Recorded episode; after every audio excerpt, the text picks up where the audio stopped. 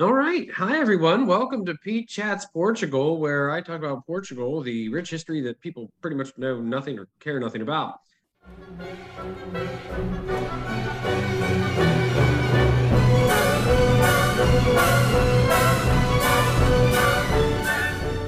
Uh, of course, I'm here with Cullen. We just did Cullen Chats China, but Cullen, do you want to do what you do?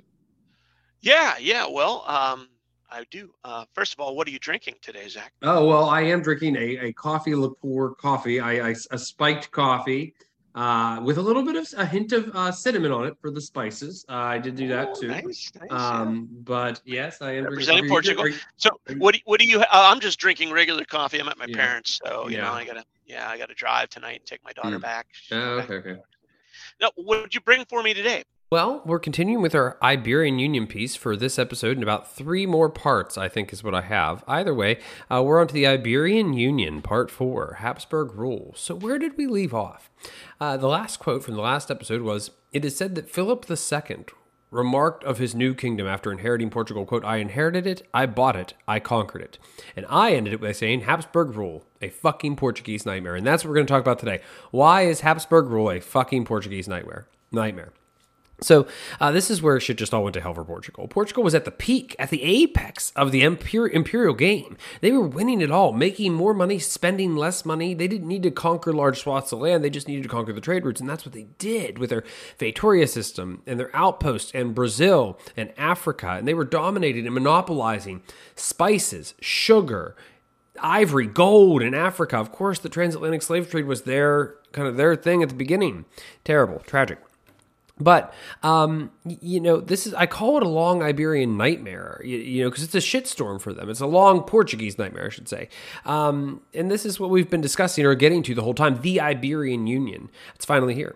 Um, all resistance has been crushed. King Philip II is King Philip I of Portugal. He ruled uh, sort of in a Scottish British way, English way, if that helps people understand.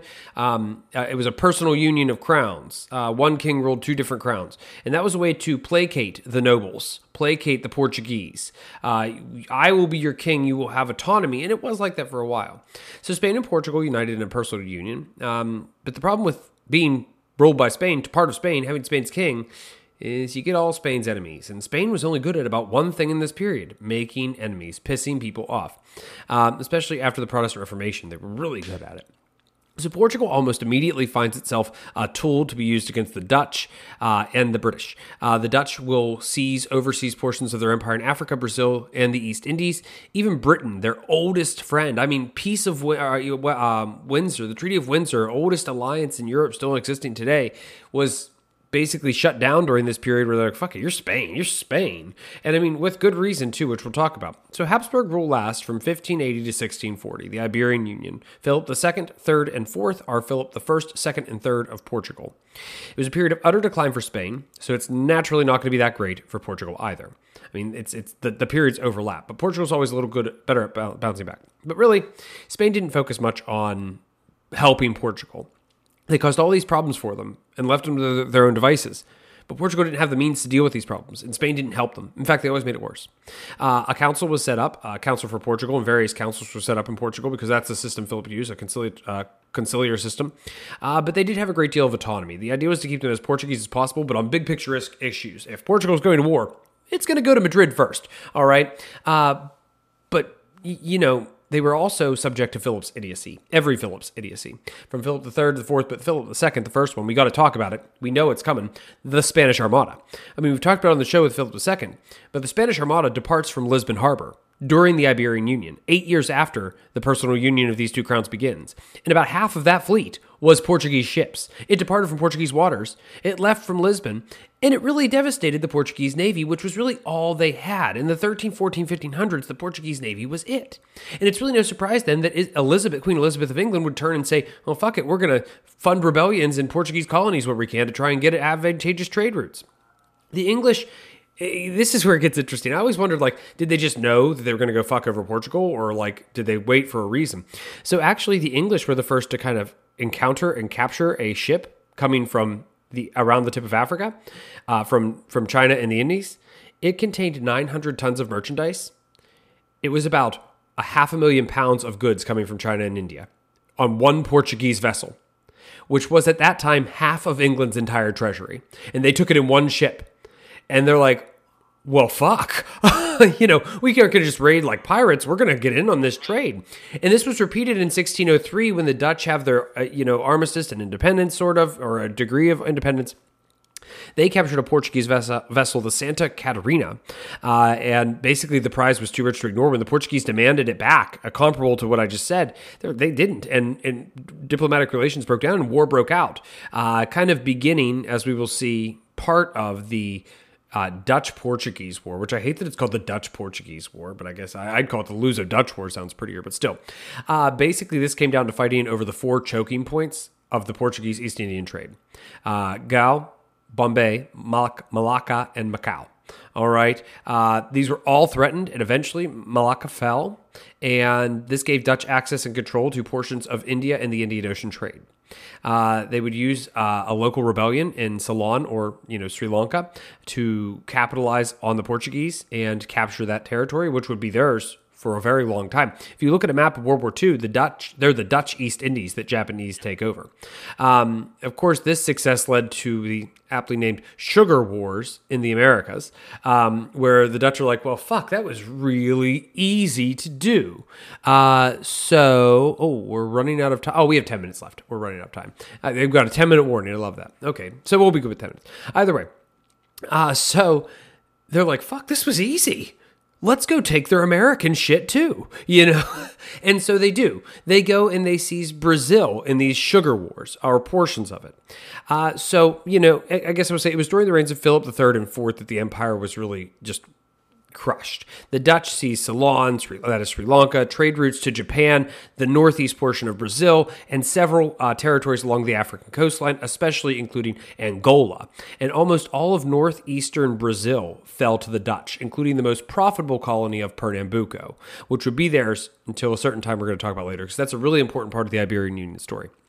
Even the very first Feitoria, Elmina, the first one that was established on the uh, golden, goldish ivory coast, right in the middle there uh, in Guinea, uh, fell to the Dutch. All right, so the rich imperial history of the Portuguese Feitoria system is just being crushed. So from 1602 1603 for the next 60 years, the Dutch Portuguese War rages. It ends at a stalemate. Both sides get a little bit back. Uh, you'll see. We'll talk about how the, the Dutch kind of lose a lot because of the Portuguese resurgence after the Iberian Union ends. Uh, but I will note the, the, Spanish didn't leave them high and dry. There was a, a Luso Spanish fleet that did recapture much of the Brazilian territory that was taken. Salvador de Bahia actually fell, but it was recaptured in 1625. Um, a lot of the territory in Brazil was recaptured, but Africa and the East Indies took a lot longer. And in fact, most of the East Indies, I'd say about 50% of the East Indies, fell to the Dutch and the English and other powers that kind of got a grasp on those. Um, I, I, mean, Pernambuco itself, the largest, most profitable sugar colony in Brazil, would not be liberated until Portugal was free. I'm sorry, I'm trying to watch that clocks. So, what's what's worse is even the economic ramifications. It's not just that they lost the colonies; they lost the monopolies. They lost their sugar monopoly. As Spain lost territory to France, Britain, and the Dutch in the Caribbean, sugar became away uh, displaced. Caribbean sugar displaced Brazilian sugar. At the same time, they were losing their monopoly over sugar in Brazil itself. They lost their gold trade in Africa, their ivory trade in Africa. They're, they were no longer the sole proprietors of the transatlantic slave trade, which fuck them for that. But still, my point is, every single monopoly, including the spice trade, which was so lucrative that they didn't care if Spain got the Americas in the Treaty of Tordesillas, you know? So they lose all of these monopolies, which gave them such a leg up and the real test to it all, and Cullen, you can look at this, and I'll share it, uh, you know, on the Patreon page. I'll try and get them both. If you look at a map of the Portuguese Empire circa 1550, and then the Dutch Empire 100 years later in 1650, and I do it slide, slideshow A. I used to do it slideshow A, slideshow B, slide A, slide B, and I go back and forth, back and forth, back and forth, then show them side by side. They look almost identical, almost identical. Um, you know, and then to make matters worse, by, the, by Philip III also would even try to reduce Portugal to the status of a royal province, meaning they were no longer an autonomous kingdom, and that pissed off the nobles. Philip III was an idiot. Oh, well, they were, they were, and um, the old nobility was pissed, rightfully so. But Spain still had the power to crush them, it wasn't until during the Thirty Years' War when shit really started to go south. Um, Count Duke Olivares and Philip IV, their policies in the Thirty Years' War and their Dutch First policies were very costly to Portugal. Uh, increased taxation and conscription under Philip IV. Uh, when coupled with this sort of constant filling of Portuguese government positions with Spaniards, kind of pushed the Portuguese too far. And we will save that for next time uh, when a French backed rebellion in Catalonia breaks out. Opportunity seems to be on Portugal's doorstep to finally rid themselves of this long Spanish nightmare that they're in. Uh, and that's going to be this episode of Pete Chats Portugal on the Iberian Union. But Cullen, you're a, a man of questions, and we still have six minutes left of our recording time. Good, so, good. I, I wrote um, some down. Yeah, Uh, go ahead. If I could take you back to Philip II. Uh, he wrecks the Spanish uh, economy with Mhm. inflation. Did the same inflation problem happen to the Portuguese Ooh, the I don't think they had to deal with an inflation problem, but a devaluation problem. Their Devalue. sugar and spices were either taken or devalued by competition. Uh, you, you know, competition is good for the consumer. Okay. It's you know, but for the monopolist, it's terrible. so Right. they I, they don't think inflation not in the same way, and that Spanish silver isn't going to hit them in the same way because they didn't benefit from Spanish silver. Spain didn't really. I would never say that I've read that Spain did these great things to help Portugal in their empire ever. You would think, oh, they get all the benefits of being part of Spain. They didn't. They didn't get anything. You know, they got Spain. They they lost Spain as an enemy, the which they had dealt with yeah. for years, and now they got the Dutch, who they couldn't deal with, the English, who they couldn't deal with. Wow. So would you would you then credit uh, back to uh, the piracy issue with the English pirates um, hitting like the Portuguese ships? Would you credit that uh, that age of piracy? That was something that uh, that was spurned by the I've always said the Dutch Republic were nationalized pirates. That's all they ever were. They seized other people's land, territories, and ships. Half their economy during their wars of independence was run by seizing the Spanish treasure, treasure fleet one year. You know, they operated that way. So did the Right. English privateers. In the early years Right. of the English, French, and Dutch in the Caribbean, Francis Drake. Yeah, I mean, the piracy was basically the way it was. If you consider Spain had control, but I mean, the golden age of piracy probably didn't hit Portugal near as hard because the Caribbean was the homeland. right, right. I don't know about true. Brazilian piracy. I know that. Well, that, that that treasure ship off that Yeah. you told me about that. Mhm. That's that was interesting about Mhm. uh, being half the economy of, of Great Britain. half, I was shocked. I was like, boat. wow. So that's how much money Portugal's making. That's how much they're losing in this period, and it's happening not only by piracy or or privateer ship. piracy, but it's it's it's just one thing after another. I mean, it just uh, when I show you when you look at the maps, you'll see you'll see other other thoughts. the the third thought or uh, point to um, when we study about the Portuguese being in India with Goa and those places, Yeah. uh, they had a firm toehold on the subcontinent, Yeah, and it, it should have really been a Portuguese colony. So you're saying that the Well, English kind of dug them out of each of those so enclaves. Gown they never lose that. They always hold their foothold in India, and they always have a, a foothold in India. But you might recall during uh, the marriage of Catherine of Braganza and Charles II of England, they actually ceded Bombay to the English, beginning English presence in India. So there was a point though where Bombay and Malacca and, and Macau and Goa, it allowed them firm control over the Indies, India, and China, and all of those trade routes. And they had picked their battles for 50 to 100 years and, and won out in that sense. So, all in all, I, I mean, I, I don't know. It's uh, they didn't really lose that chokehold on it, but they had to share it with other people after 1660 to get England's friendship back. Any other thoughts as we wrap this up? What was the fate of Philip IV, the guy who ruined it for Portugal? Ah, that'll be the story for next time. Philip Ah, IV okay. survives. Yeah, Philip IV survives the the Thirty Years' War, uh, but he will also be the one, the last Habsburg king of Portugal.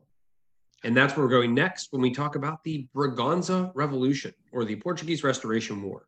Um, after the to bring this to an end, then we'll look at a few unique stories as we wrap it up and come full circle to that Sebastianism that we talked about in the very first episode of the Iberian Union, and then we'll get out of the Iberian go somewhere else. Actually, we have a couple. I'm going to go back and cover a few Joãos that we missed. Uh, so just one, João the second. Uh, so, um, but yeah, any other thoughts, or do we want to wrap this up? Uh, I think we're good. We're good.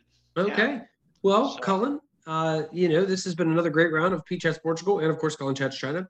Uh, thank you for coming on. And as always, I appreciate all that you do. And listeners, thanks for listening. We appreciate your support. Cheers. Cheers. As my, as my mug says, you're the best. Uh, I'm going to stop the recording. Cheers. Cheers.